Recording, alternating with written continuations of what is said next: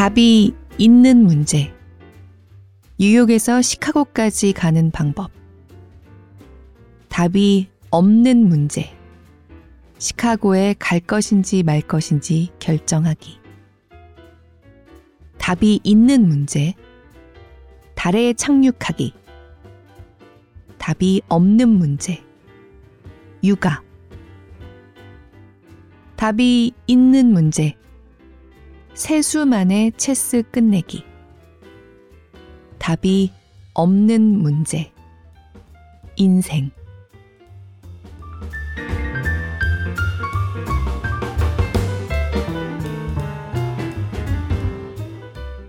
안녕하세요. 골라듣는 뉴스룸에서 함께 책 읽는 시간, 북적북적입니다. 저는 권애리 기자입니다.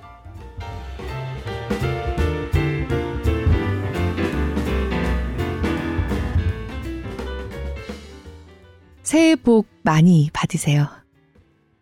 새해를 여는 첫 주에 제 차례가 돌아온 걸 알고 아주 큰 부담감을 가졌습니다.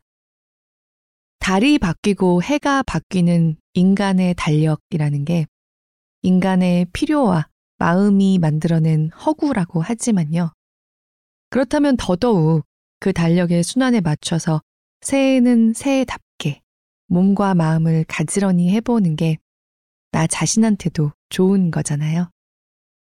인생에서 이렇게 끊고 여는 순간들을 챙기면서 신선한 긴장을 불어넣는 시간을 갖는 것. 세월이 흐를수록, 나이를 먹을수록 좀 더 챙기면 더 좋지 않을까 합니다. 새해, 깨끗한 백지 앞 출발선에 선 북적북적 가족 여러분. 올해는 내 마음이 원하는 그림들을 많이 그리시고, 그리고 내 마음이 가는 대로 또 따라도 가다가 지금은 미처 생각하지 못하고 있는 더 풍요롭고 멋진 그림들에 계획했던 것보다 더 멋진 그림들에 다다르시기를 진심으로 기원합니다. 제게도 그런 한 해가 펼쳐졌으면 좋겠어요. 오늘의 책 소개하기 전에 먼저 소중한 말씀 남겨주신 것들 좀 공유하고 싶습니다. 먼저 유유희님. 제가 지난 연말에 읽은 선명한 사랑 낭독의 네이버 클립에 댓글 남겨주셨는데요. 어, 확실하지는 않은데 작가님이 직접 남기신 댓글 같아요. 제가 선명한 사랑을 읽고서 이 얘기만은 꼭 하고 싶다고 했던 말이 있는데요. 그 대목에 TC를 쓰시고 타임코드를 쓰시고 너무 위로가 되는 이야기 감사합니다. 아무것도 있는 사랑 널리 알려주셔서도 감사합니다. 라고 써주셨어요. 어, 작가님께서 다른 경로를 통해서도 말씀을 좀 남겨주셨는데, 같은 얘기였던 걸 보니까 네이버 오디오 클립에도 작가님이 오셨던 것 같아요. 네. 사실 저 자신, 북적북적 가족분들, 그리고 실은 외람되지만 작가님께서 들으셨으면 좋겠다 하고 드렸던 말씀이었는데 제 마음이 그대로 받아들여져서 다행입니다. 참 기쁩니다. 혹 어떤 얘기인지 궁금하신 분들은 선명한 사랑 낭독 들어봐 주시면 좋겠습니다. 연초에도 참 잘 어울리는 언제든 좋은 책입니다. 그리고 깐돌이님, 지난 연말에 어, 여러 번 자꾸만 읽게 되는 댓글을 남겨주셨어요. 제가 지난 6월에 읽은 최이나 책방마님의 내가 가진 것을 세상이 원하게 하라. 이제야 읽었다고 하시면서요. 이런 말씀 남겨주셨습니다. 이제야 읽었습니다. 올해는 20년 넘는 제 직업 인생에서 가장 힘든 해였습니다.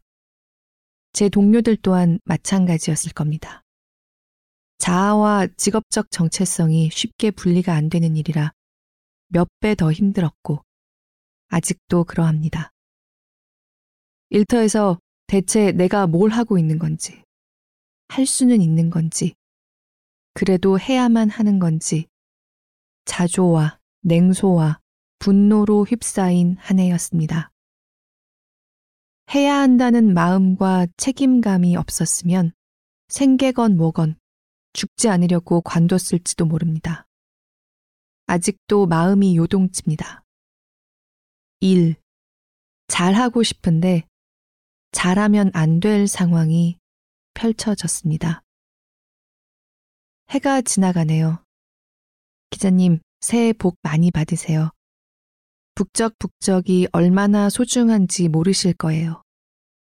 한 권 한 권 소개해 주시는 책들 늦게라도 읽으며 살아갈 힘을 얻습니다. 감사합니다. 라고 남겨주셨어요. 어, 저도 자아와 직업적 정체성이 분리가 안 되는 일을 하고 있고요. 일을 잘하고 싶은데 잘하면 안 될 상황이라는 것, 또 어떤 것인지 안다고는 감히 말씀드릴 수 없지만 아주 모르지도 않는 것 같습니다. 제가 이렇게 읽고 지나가는 게 가벼운 짓은 아닐까, 괜찮을까 하는 무게의 말씀들을 남겨주셔서 어, 댓글창에서 떠나기가 좀 힘들었습니다. 무슨 말씀을 드리면 좋을까요? 어떤 상황인지 구체적으로는 모르지만 여기 남겨주신 말씀만으로도 가장 답이 막막한 문제 앞에 놓여 있으시구나. 그것만은 제게도 전해집니다. 그토록 마음이 번잡한 상황에서 저희가 소개해드리는 책들을 늦게라도 읽으며 살아갈 힘을 얻는다고 말씀해 주셔서 제가 이 무게를 정말 소중하게 받들고 가고 싶다는 생각을 합니다. 아, 뭔가 죄송하고 고맙습니다. 그리고 사실 오늘의 책을 고를 때까지는 깐도리님이 남기신 말씀들을 보지 못했었는데요. 아, 좀 다행이라는 생각을 했었어요. 오늘의 책에 대해서. 어쩌면 지금 깐도리님께 찾아가면 가장 좋을 책이 아닐까 그런 생각을 조심스럽게지만 했거든요. 북적북적의 새해를 여는 책. 미국의 경제학자 러셀 로버츠가 쓴 결심이 필요한 순간들입니다. 인생의 갈림길에서 더 나은 선택을 하는 법이라는 부제가 붙어 있습니다. 제가 진짜로 첫 줄을 무슨 책으로 열지? 좀 부담감을 크게 갖다 보니까요. 새해 첫 책을 제 나름대로는 열심히 오래 골랐습니다. 후보가 여럿 있었는데 아무래도 새해 첫 책으로는 좀 미진하거나 새해라는 시즌에는 안 맞는 것 같아서 이거는 나중에 읽어야지 그렇게 미루게 되더라고요. 저도 사실 상당히 정신없는 연말을 보내느라 시간은 빠듯했는데 그래도 딱 성에 안 차기 시작하면 안 될 것 같더라고요. 그래서 접고 또 접고 그러다가 네, 오랜만에 좀 약을 팔고 있죠, 제가. 네, 다소 변명을 겸해야 하기도 해서입니다. 진짜 신선한, 아직 아무도 안 읽은 신간 중에서 찾아내고 싶었는데요. 열심히 뒤져보다가 아무래도 새해는 이 책으로 시작해야 할 것 같아서 아무도 안 읽은 신간 파트는 포기했다는 말씀을 드려야 하거든요. 결심이 필요한 순간들. 이미 꽤 많은 분들이 읽었습니다. 지난해 9월에 우리나라에서 출간돼서 이미 중쇄를 거듭했고요. 지금도 네이버 도서에서 인문계열 21위에 올라 있습니다. 북적북적 가족분들 중에도 이미 읽은 분들이 있을 것 같아요. 하지만 그럼에도 불구하고 새해를 여는 책으로 선택해 봤습니다.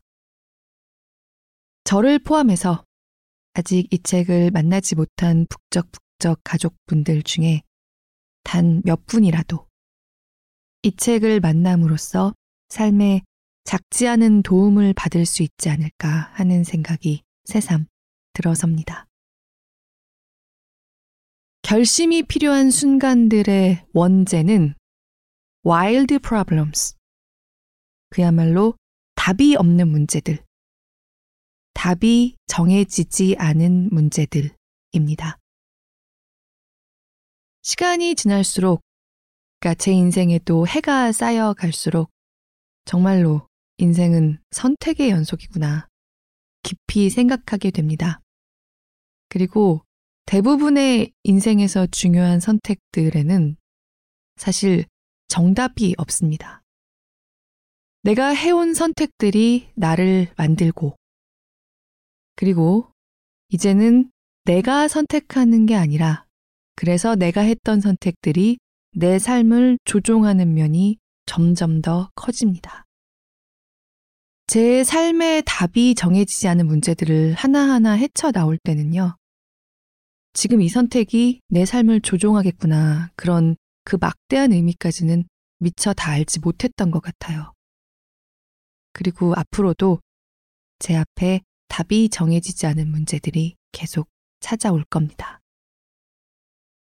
내 삶의 경로를 또 한 번 다지게 될 새해에 나는 답이 없는 문제들 앞에서 어떻게 나아가야 할까? 바로 그 외로운 걸음걸음을 이 책의 손을 잡고 떼어 나가 보면 어떨까 싶은 책입니다. 깐도리님께도 이 책이 그런 친구가 됐으면 정말 좋겠어요. 저는요, 먹는 걸 참 좋아하고 다이어트가 늘 필요한 편입니다. 보면 아시겠지만.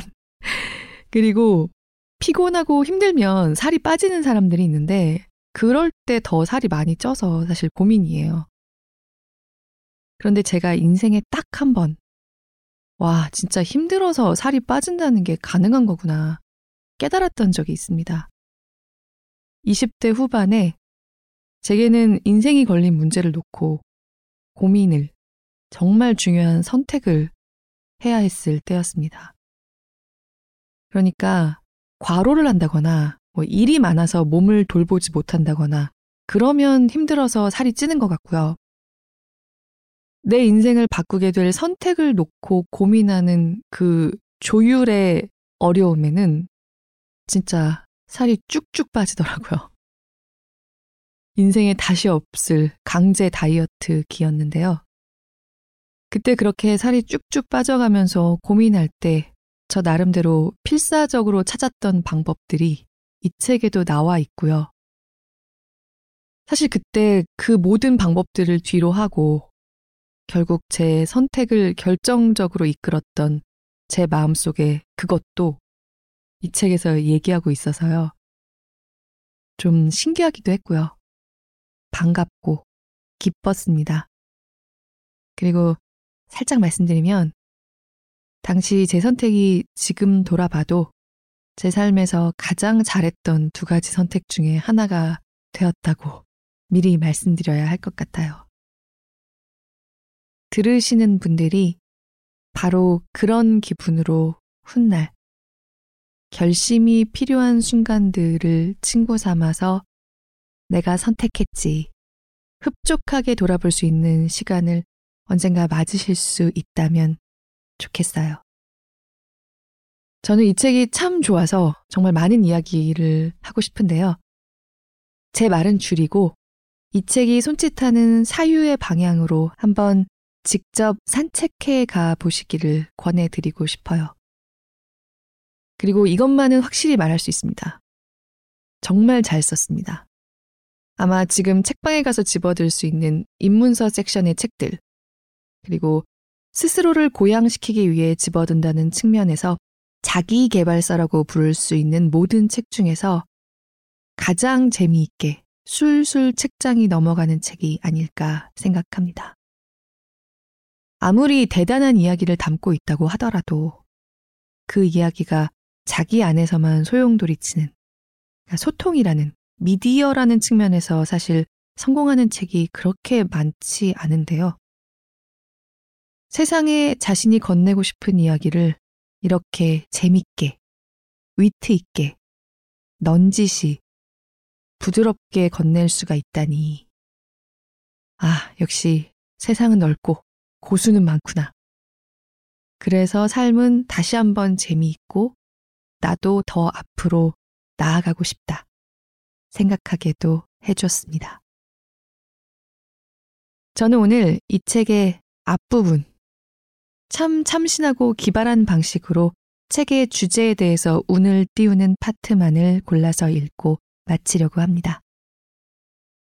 이 참신한 앞장에 이끌려서 이 뒤에 이어질 아름다운 사유들에 참여해 보시고 싶은 마음이 드신다면 제 새해도 기쁘게 시작할 수 있을 것 같습니다. 답이 나오지 않는 문제들, 답이 정해지지 않은 문제들 앞에서 방황하고 몸부림치고 또 어둠 속에서 바닥을 손으로 더듬고 있는 많은 분들. 깐돌이님, 부디 새해에 한 발 더 앞으로 나아가실 수 있길 마음 깊이 기도합니다. 새해에도 때때로 북적북적 해주세요. 마음 깊이 스며드는 좋은 책들을 올해도 함께 읽고 싶습니다. 고맙습니다.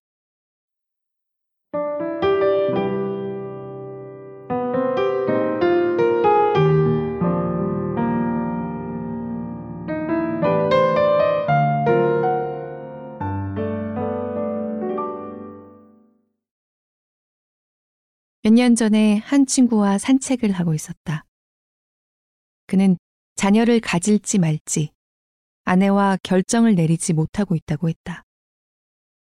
자녀가 생겼을 때 잃는 것과 얻는 것을 종이에 쭉 적어 보았는데도 이게 과연 좋은 생각인지 어떤지 두 사람 다 확신이 없다면서 나의 조언을 구했다.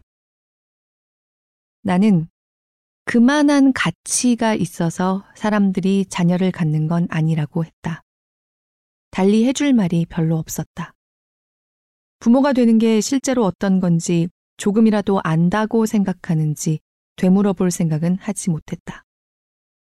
자녀를 갖기 전에 상상할 수 있는 온갖 희생. 일할 시간과 쉴 시간이 줄어들고, 휴가 때 갈 수 있는 곳이 제한적이고, 기저귀 값, 분유값, 교육비와 같은 비용이 발생하는 등, 은, 상상할 수 있는 모든 좋은 점을 압도한다. 그렇다면 자녀를 갖는 게 비이성적인 행동처럼 보일지도 모른다. 하지만 나를 비롯해 수많은 부모가 증언해 줄 것이다. 부모가 자기 자신을 바라보는 방식, 삶을 경험하는 방식의 중심에 자녀가 있다고 말이다. 수많은 부모가 자녀가 삶에 의미를 준다고 말할 것이다. 이런 괴리를 우리는 과연 어떻게 이해해야 할까? 자녀를 가질 것이냐 말 것이냐 같은 문제를 나는 답이 없는 문제들이라고 부른다. 말하자면 인생의 갈림길 같은 것이다.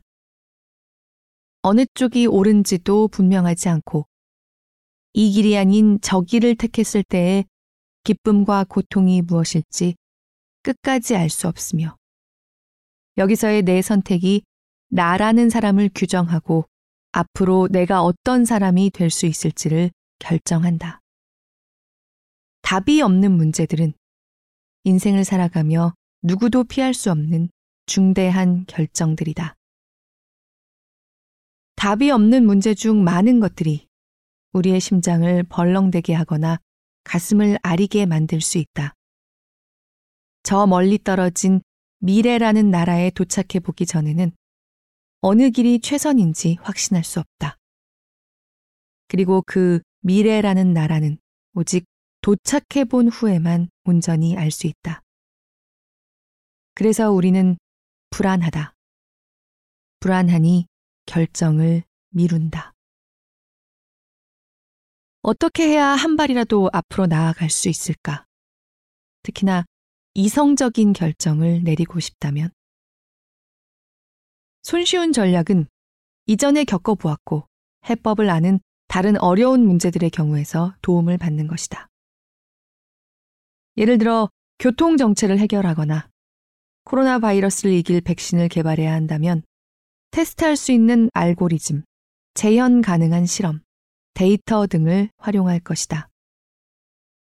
어떤 문제들, 내가 답이 있는 문제라고 부르는 것들은 우리가 포기하지 않고 과학이나 공학적 접근법, 이성적 사고를 부단히 동원하면 조금씩 조금씩 진전을 볼 수 있다.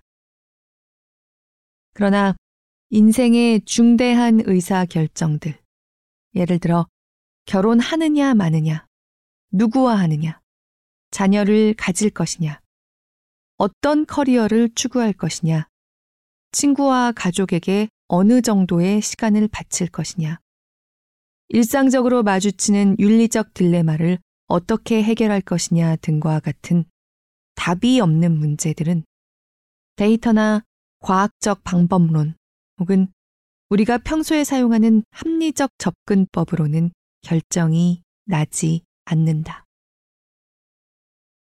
나는 시카고 대학교에서 경제학을 전공했다. 삶에서 합리적 선택을 내리게 해주는 게 경제학이라고 배웠다.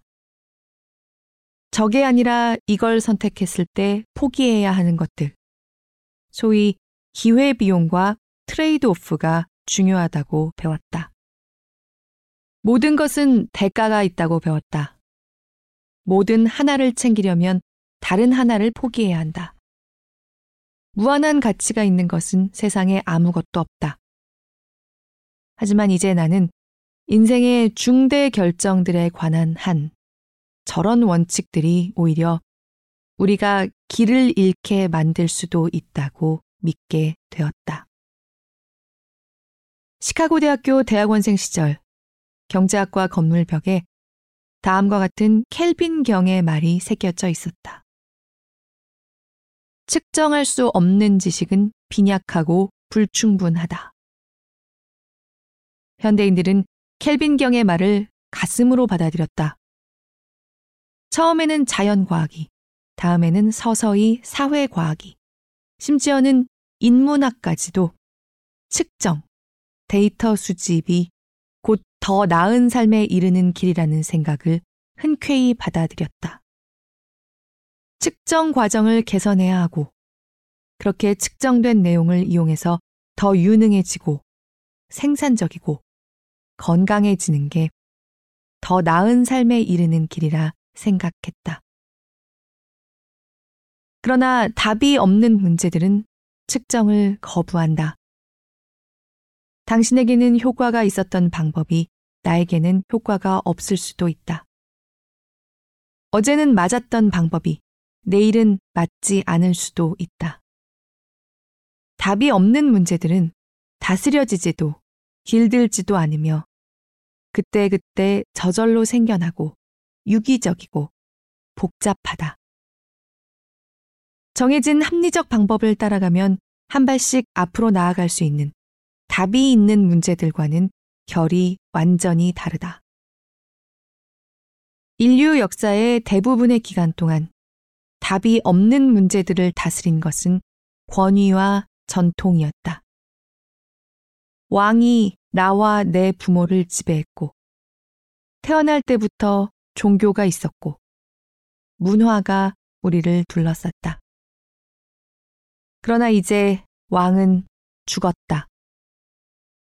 종교의 장악력도 꾸준히 약해진다. 전통? 우리는 가뿐히 떨쳐버리고 나 자신을 백지 상태라고 생각한다. 내가 직접 연필을 들고 원하는 대로 내 모습을 그릴 수 있다고 생각한다. 모든 제약으로부터 자유롭다. 한때는 운명이었던 것이 이제는 선택이다. 영광스러운 일이지만 어렵기도 하고 종종 불안하기도 하다. 선택할 수 있다는 것은 더 나은 삶이 가능하다는 뜻이다.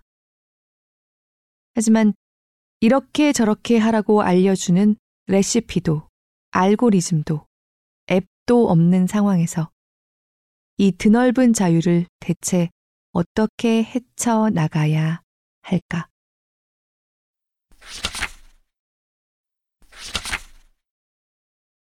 (1838년) 답이 없는 문제를 앞에 놓고 고민하고 있는 사람은 찰스 다윈이었다.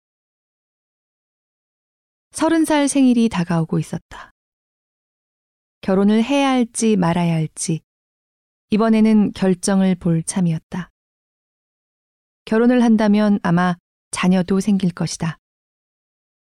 다윈은 이 선택에 의해 좌우될 장단점을 목록으로 작성해 보았다. 그의 손글씨로 적힌 이 목록은 그의 일기장에서 엿볼 수 있다. 두 페이지에 걸쳐 있는 목록의 상단에는 이것이 문제로다 라는 문장이 쓰여 있었다.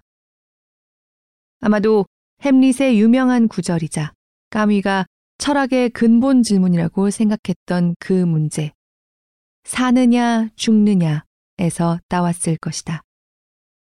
다윈에게는 결혼하느냐, 마느냐가 문제였다. 노트 왼편에 다윈은 결혼한다는 게 어떤 것일지 상상해 본 내용을 적었다. 오른편은 결혼하지 않는 게 어떤 것일지 상상해 본 내용이다. 결혼한다. 자녀. 신께서 허락하신다면. 나에게 관심을 가질 동반자. 겸 노년의 친구. 사랑받고 함께 놀 대상. 어쨌든 강아지보다는 나음. 가정.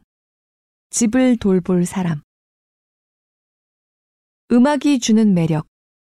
여성과의 수다. 건강에 좋은 것들임. 억지로 친척을 방문하고 초대해야 하는데 끔찍한 시간 낭비임. 결혼 안 한다. 자녀 없음. 두 번째 삶이 없음. 늙어서 돌봐줄 사람이 없음. 아끼는 가까운 사람들이 공감해주지 못한다면 일이 다 무슨 소용일까? 늙은이에게 가족 빼면 무슨 친구가 있을까? 어디든 갈 수 있는 자유. 사람을 가려서 만날 수 있고 적게 만날 수 있음. 사교 클럽에서 재치 있는 남자들과의 대화. 억지로 친척을 방문할 필요가 없고 사소한 것들에 신경 쓰지 않아도 됨.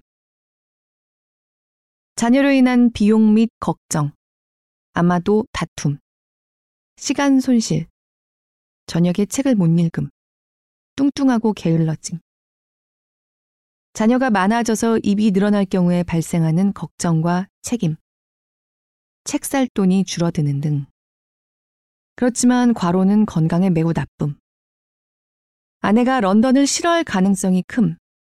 그럴 경우 유배 생활을 해야 하는데 나태하고 게으른 바보로 전락. 다윈이 지금 상상하고 있는 내용은 결혼했을 때의 일상적 장단점과 미래에 자신이 그걸 경험할 때 각 장단점이 어떻게 느껴질까 하는 부분이다. 자녀를 가질지 말지 고민 중이던 내 지인과 그의 아내도 이렇게 했었다. 이게 마치 합리적 의사결정의 정수인 것처럼 보일 것이다.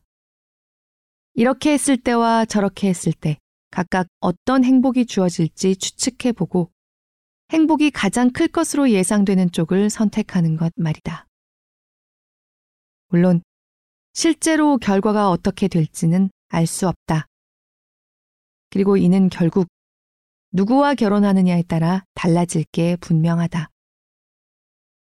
하지만 사람들은 지금 가진 정보를 바탕으로 최선을 다해서 추측해 본다. 해결하려는 문제가 무엇이든 답이 없는 문제이든 답이 있는 문제이든 장단점 목록을 작성하는 건 좋은 생각인 것처럼 보인다. 이 방법을 다윈이 발명해낸 것도 아니다. 이브가 에덴 동산에서 선악과를 먹을지 말지라는 답이 없는 문제를 만났을 때만큼이나 오래된 방법일 것이다. 단점. 무시무시한 정원사가 화를 낼 것이다. 무지는 축복이다. 지식을 얻었다가 예상치 못한 낭패를 볼지도 모른다. 장점. 뱀은 유쾌한 친구인 것 같다. 금단의 열매가 가장 달다. 등. 그러나 앞으로 보겠지만 다윈이 작성한 비용 대비 혜택 분석 목록은 그를 완전히 엉뚱한 길로 이끌 위험을 내포하고 있다. 그의 목록을 한번 살펴보자. 끔찍한 시간 낭비라는 구절은 다윈이 결혼 때문에 자신의 과학적 성과가 줄어들까봐 깊이 걱정하고 있었음을 드러낸다. 자서전에서 다윈은 귀납법, 프랜시스 베이컨의 책에 나온 과학적 방법론에 관해 이야기한다. 오늘날에는 베이컨의 저술을 많이들 읽지 않지만 베이컨은 제임스 1세 시대의 대법관으로 당대의 가장 똑똑한 인사였다고 할 수 있고 그로부터 200년이 넘게 지난 다윈 시절에도 여전히 유명한 인물이었다. 나는 다윈이 베이컨의 에세이 결혼과 독신 생활에 관하여에 사로잡혀 있었던 게 아닌가 싶다.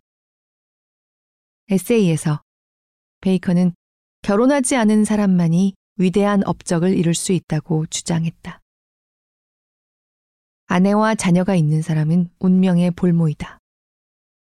이들은 좋은 일이든 나쁜 일이든 큰 일을 하는데 걸림돌이 되기 때문이다. 공익에 가장 크게 이바지한 최고의 업적들은 어김없이 결혼하지 않았거나 자녀가 없는 사람들에게서 나왔다. 그들은 몸과 마음을 공익에 바치고 공익과 결혼했다. 운명의 볼모. 베이컨의 말에는 분명 일리가 있다. 결혼을 하고 자녀가 생기면 내 운명에 대한 통제권을 많이 상실한다. 언제 어떻게 일어날지 모르는 피할 수 없는 일들. 베이컨이 운명이라고 부른 것에 볼모가 된다. 사랑하는 사람에게 여러 일이 벌어지기 때문이다. 그리고 내가 내 시간과 돈을 쓰는 방식에 관해서도 가족들은 기대하는 바가 있다. 예를 들어보면 어느 날 눈을 떠보니 내가 사랑하는 도시를 버리고 좀 더 시골스러운 곳으로 거처를 옮겼을지도 모른다. 그건 그렇고 과연 결혼과 관련해서 베이컨을 믿을 만한 권위자라고 부를 수 있을까? 베이컨은 45살까지 독신으로 살다가 만 14살가량 된 앨리스 바넘과 결혼했다. 베이컨이 내 취향에 당당한 용모를 가진 처녀라며 앨리스를 처음으로 언급한 것은 그녀가 11살 때다. 두 사람 사이에는 자녀가 없었다. 죽기 몇 달 전, 베이컨은 중대하고 공정한 이유로 앨리스를 유언장에서 삭제한다. 베이컨이 죽고 11일 후, 앨리스는 그녀의 재산 관리인과 결혼한다. 어떻게 된 일인지는 셜록 홈스가 아니어도 충분히 짐작할 수 있다.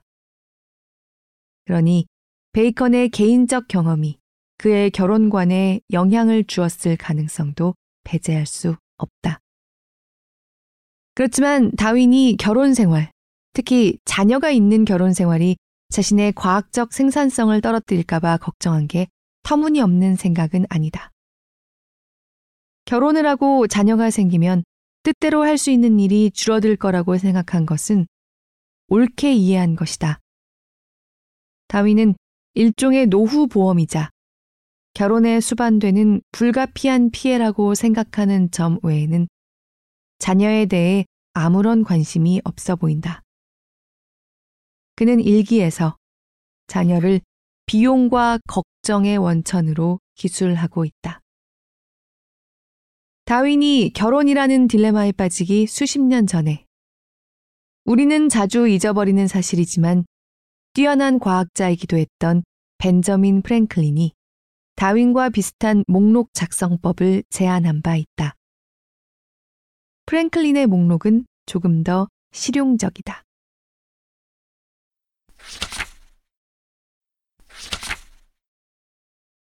비록 노골적으로 써놓지는 않았지만 다윈이 결혼의 가장 큰 단점으로 생각한 게 무엇인지는 분명하다.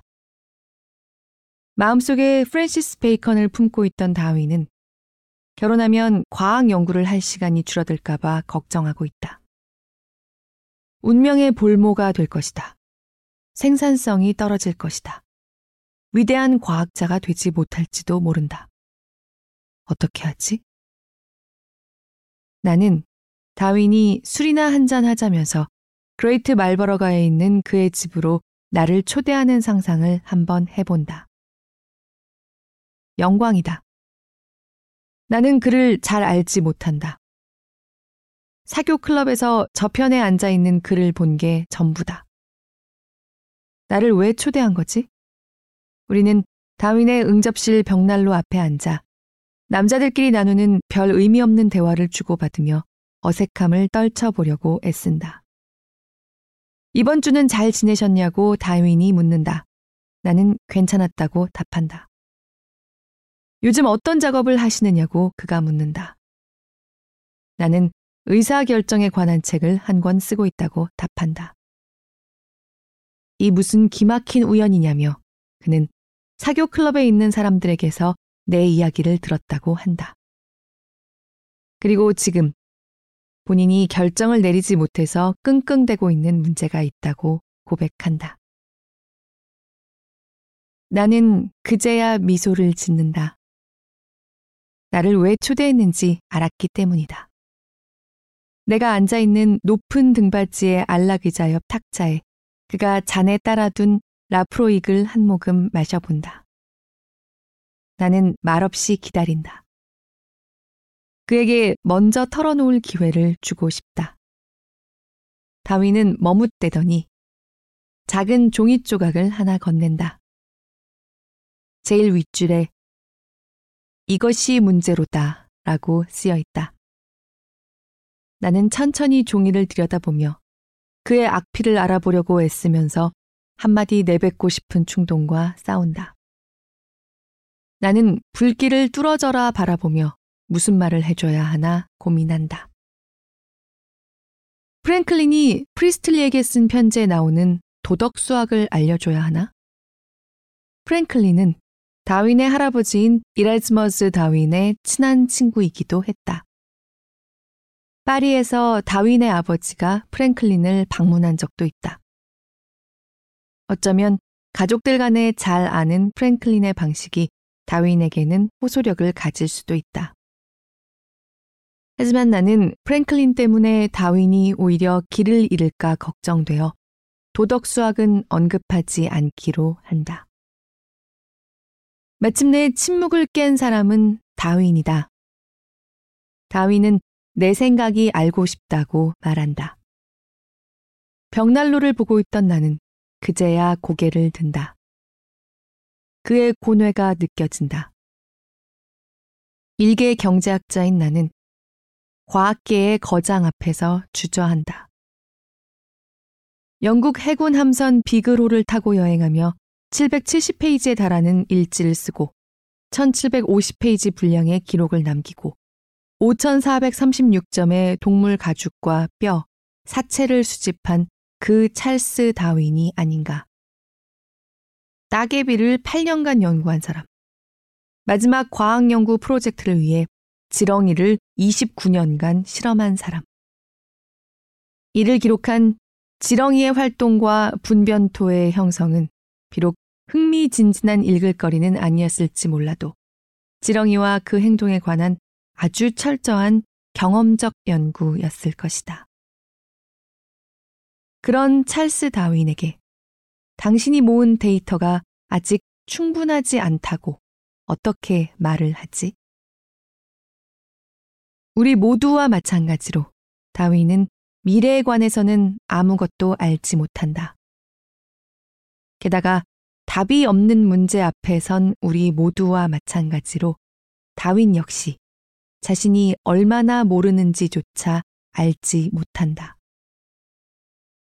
되돌릴 수 없는 경험에서 L.A. 폴은 우리 책이 초점을 맞추고 있는 것과 같은 중대한 의사결정에 대한 하나의 은유로 뱀파이어가 되기로 하는 선택을 이야기한다. 뱀파이어가 되기 전에는 그게 어떤 것일지 제대로 상상할 수 없다. 우리가 경험해 본 세상에는 피를 마셔야만 목숨을 부지하고 햇빛이 비칠 땐 관에 누워 잠을 자는 상황이 벌어지지 않기 때문이다. 음침하게 들리는가? 그렇지만 당신이 만나본 뱀파이어들은 대부분 아마도 전원이 뱀파이어로서의 경험을 아주 대단한 것처럼 말한다.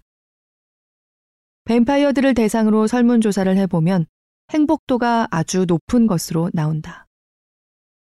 하지만 그게 당신에게도 좋을까? 알지 못하는 타인들의 경험치의 평균이 아니라 진짜 당신에게 말이다. 피와 살을 가진 인간인 당신이 실시간으로 그 경험을 하며 살게 된다면. 그렇다. 질문이 달라진다. 이 부분에 대해서는 아무런 데이터가 없다. 그리고 이 데이터를 얻을 수 있는 유일한 길은 그냥 믿고 뱀파이어의 세계로 뛰어드는 수밖에 없다. 그렇게 믿고 뛰어들었는데 헤모글로빈으로 가득한 액체로만 구성된 식사가 마음에 들지 않는다고 해도 돌이킬 방법은 없다. 이 의사결정 문제에서 이상한 지점 중 하나는 폴이 지적하고 있듯이 일단 뱀파이어가 되고 나면 당신의 호불호가 바뀐다는 점이다. 인간일 때 당신은 나르시시즘을 극도로 혐오했을 수도 있다.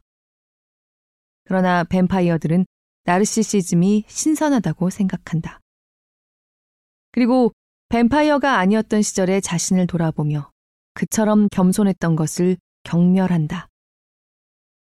무엇이 나에게 최선인지를 판단할 때 고려해야 할 나는 다음 중 어느 쪽인가? 지금의 나인가? 나중의 나인가? 바보처럼 들리지만 우리가 만나는 답이 없는 문제의 다수가 바로 이런 식이다. 결혼을 할 것인가? 자녀를 가질 것인가? 새로운 종교를 믿을 것인가? 어릴 때부터 믿던 종교를 떠날 것인가? 수많은 의사결정이 돌이킬 수 없다는 사실을 내포한다. 새로운 경험을 하고 나면 당신은 지금으로서는 상상할 수 없는 모습으로 바뀔 것이다. 관심사도 바뀔 테고 당신에게 기쁨이나 슬픔, 다정함, 서운함, 빛과 그늘을 주는 대상이 모두 바뀔 것이다.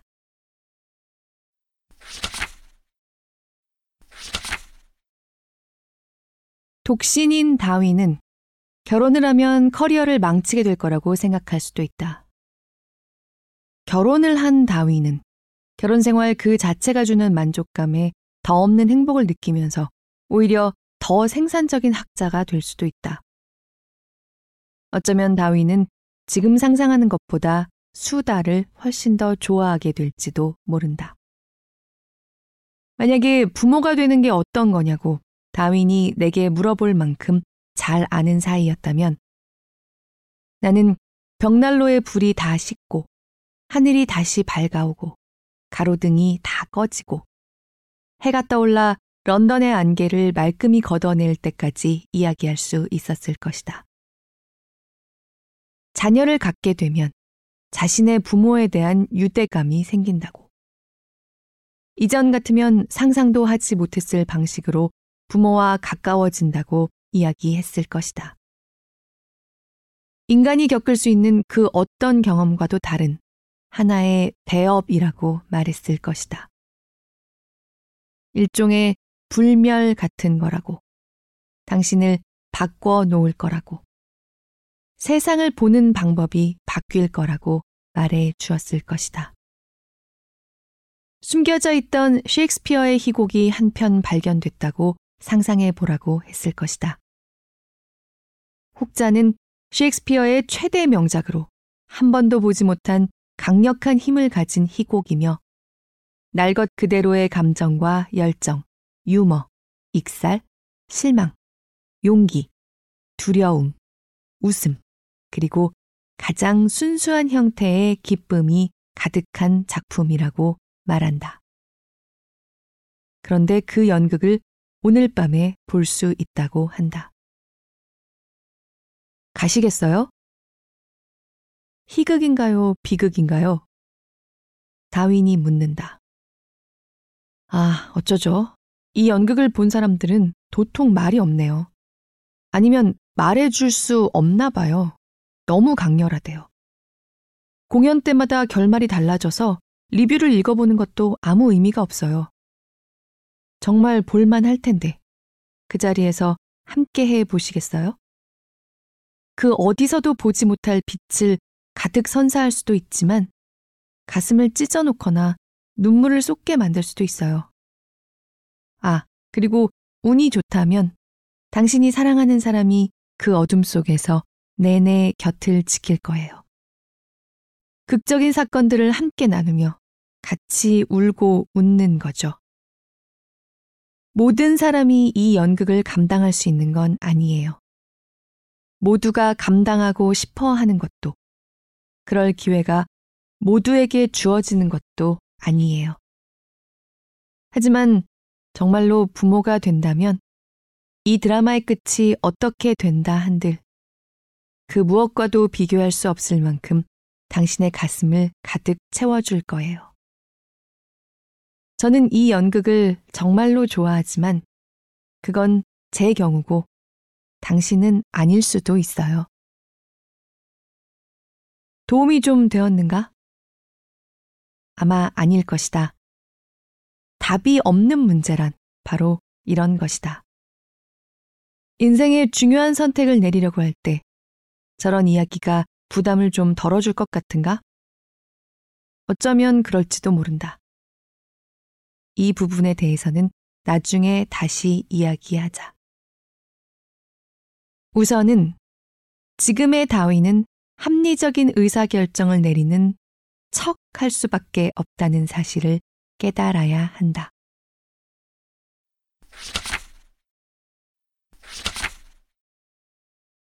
그날 밤 사교 클럽에서 저녁 식사를 마친 나는 다시 한번 그레이트 말버러가로 향한다.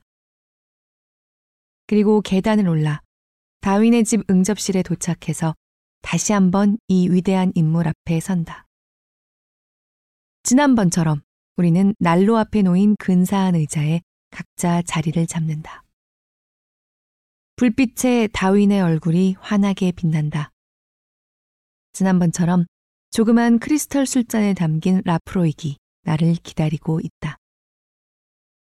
짧은 인사 몇 마디가 오가고 다윈은 다시 와줘서 고맙다고 하고 나는 천만의 말씀이라며 도움이 되어 기쁘다고 말한다. 다윈은 전날 밤 보여주었던 종이 쪽지를 다시 건넨다. 그가 결혼한다 라고 쓴 칸의 아래쪽에 몇 줄이 추가되어 있다. 그의 생각을 요약해 놓았는데 거의 제임스 조이스의 버금가는 의식의 흐름이다. 전날 밤 우리의 대화가 끝난 후 그가 서성거리며 혼잣말하는 모습이 눈에 선하다. 세상에 일평생 일벌처럼 일만 하고 아무것도 남지 않는다는 건 참을 수 없는 일이야. 아니, 안 돼. 그건 안 되지. 종일 시커멓고 더러운 런던 집에서 혼자 지낸다고 생각해봐. 착하고 다정한 아내가 소파에 앉아있고, 장작이 예쁘게 타오르고, 책이 놓여 있고, 어쩌면 음악까지 흐를 거야.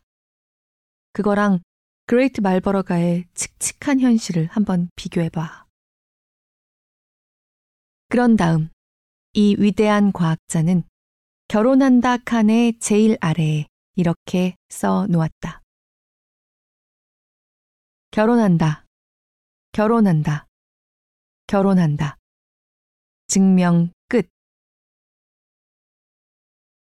칙칙한? 나는 주위를 둘러보았다. 그래, 뭐, 조금. 찰스 다윈과 대화할 기회가 있다면 실내 장식이 눈에 들어오기는 힘들 것이다. 다윈과 칙칙함이라니 꽤나 재미난 조합이다. 다윈이 써놓은 증명 끝 QED라는 단어가 나를 사로잡았다. Code Erat Demonstrandum. 이걸 증명하려고 했다. 즉, 증명이 끝났다는 뜻이다. 나는 다윈이 그의 의사결정이 과학적인 것이었던 양 가식을 부렸다고는 생각하지 않는다. 다만 과학자로서 저렇게 써놓는 게 마음이 편했을 것이다. 어찌 보면 그는 자신의 문제를 풀었다. 결정을 내렸으니 말이다. 그리고 어느 모로 보나 그는 수중의 정보를 무시하고 잘못된 결정을 내렸다. 그가 아는 내용과 써놓은 글들을 생각한다면 대체 어떻게 결혼하겠다는 결론이 나올 수 있단 말인가? 대체 무엇이 그를 결혼한다 칸으로 등 떠밀었을까? 착하고 다정한 아내가 소파에 앉아 있는 소박한 그림? 그리고 일할 시간이 많아지는 건 왜 갑자기 불쾌한 일이 되어버렸을까? 전날 밤만 해도 결혼과 자녀로 인한 시간 손실이 다윈의 결혼에 가장 큰 장애물이었는데 말이다. 또 아내가 시골을 선호한다면 유배당하게 된다고 걱정할 만큼 그가 집착했던 런던은 어떻게 아무 매력 없는 시커멓고 더러운 런던으로 바뀌었을까? 역사상 가장 위대한 과학자 중 한 명이 갑자기 실성해서 본인의 직업에 전혀 어울리지 않는 일을 저지른 것인가? 그칠 줄 모르는 성실함과 호기심으로 위대함의 경지에 이른 과학자가? 그러나 다윈은 자신의 직감을 따르고 데이터는 무시하기로 한 것 같았다. 데이터라고 해봐야 어차피 불완전할 테니 말이다. 다윈도 피비 엘즈워스의 고백처럼 행동했다. 즉, 결혼의 부정적 측면이 너무 많아서 결과가 제대로 나오도록 마음속에 긍정적인 측면을 몇 개 추가한 것이다. 현명한 결정이라고 스스로를 다독이기라도 하듯 결혼한다 라는 단어를 세 번이나 쓴 것을 보면 그는 열심히 우기고 있었다. 그가 시도하지 않은 것이라고는 결혼이 진정으로 원하는 것인지 알아보려고 1실링짜리 동전을 공중에 던져보지 않았다는 것 뿐이었다. 실제로 내가 그 자리에 있었던 것은 아니지만 케임브리지 대학교 도서관의 다윈 기록 보관소에 보존된 그의 일기를 보면 정말로 결혼한다, 결혼한다, 결혼한다 라는 문장과 칙칙한 집에 대한 언급이 적혀 있다. 내가 이 책에 써놓은 다윈의 말들은 모두 그 일기장에 친필로 적혀 있는 그대로다. 평범한 사람들은 의사결정을 내리는데 어려움이 있다. 그럴 때면 우리는 사후의 앞뒤를 연결해서 인과관계를 만들어내기도 한다. 그렇게 만들어낸 이야기를 자신에게 또 남들에게 들려주며 내가 저지른 일 혹은 계획하는 일을 정당화한다. 하지만 다이어코니스나 하인, 엘즈워스는 평범한 사람들이 아니다. 이들은 위대한 학자, 과학자, 수학자, 통계학자다. 그런데도 겉으로 보기에 이들은 비합리적으로 행동하는 것처럼 보인다. 그러나 나는 이들이 이성을 무시하라고 말하고 있는 건 아니라고 생각한다. 오히려 이들은 경험이나 느낌 말고도 우리에게 중요한 게 있다고 말하고 있다. 답이 없는 문제에 직면했을 때 미래에 느끼게 될 감정 말고도 고려해야 할 것들이 있다고 말이다.